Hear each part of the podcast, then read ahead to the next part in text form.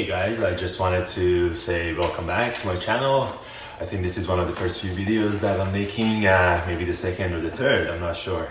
Um, so yeah, today I want to tell you a little about appreciation versus cash flow and what does it mean uh, to do each separately. So I'm flying to Tennessee, Memphis, Tennessee for looking at a couple properties that we looked online already and uh, we're probably going to purchase one of them uh, with a high level of certainty, I think, that we're going to purchase one. And basically, this property is going to cash flow really high. The cash flow is amazing. The reason I'm going to Tennessee is because uh, I live in California. So in California, cash flow is really bad. It sucks. It's really low, and you can't really make any money doing that strategy.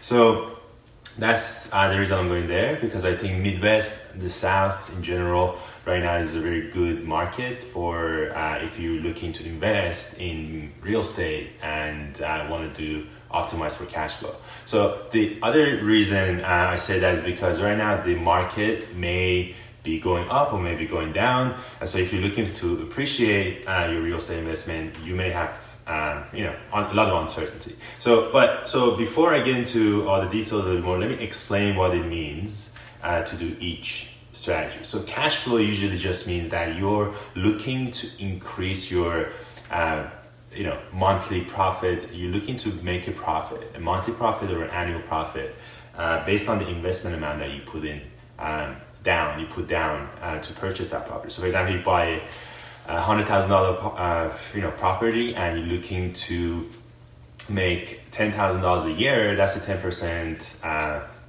cash flow uh, cap rate, which you will make that ten thousand dollars every year, um, and that's a modest return. I think for real estate, that's probably not a great investment. Although if you can scale that up, that would be great. Uh, for stock market, I would say that's a great investment, uh, or that's a great cap rate because you, you never know with stock market what's going to happen. It may go up, may go down. Uh, the U.S. GDP um, growth rate is about seven percent at this um, the most optimal time, but now it's probably a little bit lower, uh, five or even lower. So, um, and that's something that you should keep in mind. So, if you want to invest in properties, um, that's a great way to make sure you have a high return on investment. And you know, there are properties that you can cash flow 50%, 40%. It really depends on where you go, where, what kind of deal you get into, and uh, you know, um, how much your expenses are. So, but the, my point is that's a much more controlled experiment than let's say appreciation. So let's get into appreciation. What does it mean to do appreciation? Appreciation just means you purchased that 100,000 property and now you're waiting for it to go up in value. So you're not really counting on to rent on the rental income. You're not counting on the profits that come in every month or every year. You may even lose some money short term, but long term, with appreciation uh, appreciation strategy, you're looking to increase that value of $100,000 to let's say $130,000 over a year or maybe two. So you just hope that the market will go up and you make some money. Um, so there is a little bit problem with that strategy. I don't like it because that seems like a gamble to me. I'm not a gambling man. I don't go to Vegas to gamble. I go to Vegas for other reasons. I love Vegas to look at lights and stuff like that. But I don't gamble. I don't like gambling. So if you want to do that, that's definitely an option. You could, you know, hope that the real estate market will grow in that neighborhood or the economy will pick up and you 2x your money uh, or even more. So, and then the caveat of that is like if you wait long enough with real estate, you will see that historically the prices have always risen. So even though there might be a dip short term after a year or two since you invested, it may still go up after that. So um, it's more of a long-term play and you have if it's a long-term play then it's not as much of a gamble. But if it's a short-term play you're trying to play and you want to invest using appreciation strategy i don't like that. And that's by short term i don't mean uh, you know like a month or two obviously. I mean still like a year or two. The cash flow you could really be certain that you're going to make your money.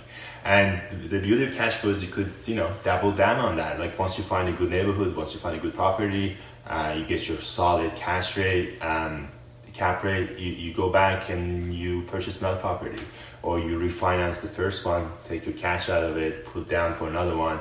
You go in all cash or whatever. You get another mortgage. Uh, you could you could easily scale that process um, because it's certain. It's more or less under your control. I like certainty. I like to be in charge of the investments I make. I like to have control. I'm happy looking at the numbers. I'm happy to do the homework up front. So then later on, uh, I minimize my risk. So anyway, I'm gonna be flying out there. Looking forward to get out of California for a while. And as you already probably know, I live in California. The cash flow market here sucks. You can't really cash flow unless you get into into a very rare situation. You find a good deal.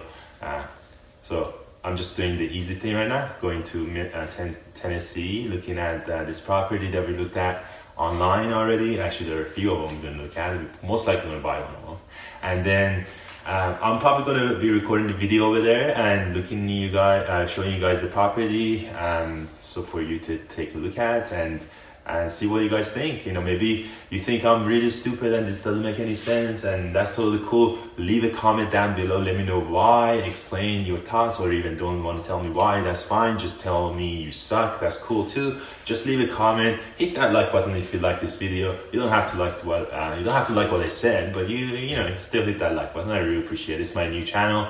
I am trying to do this YouTube thing, and so let me know what you guys think. Uh, hopefully you enjoy it and I get some good solid feedback so I can improve on these videos. And um, yeah, hit that subscribe button, hit that like button, leave a comment down below, and I see you guys in the next one.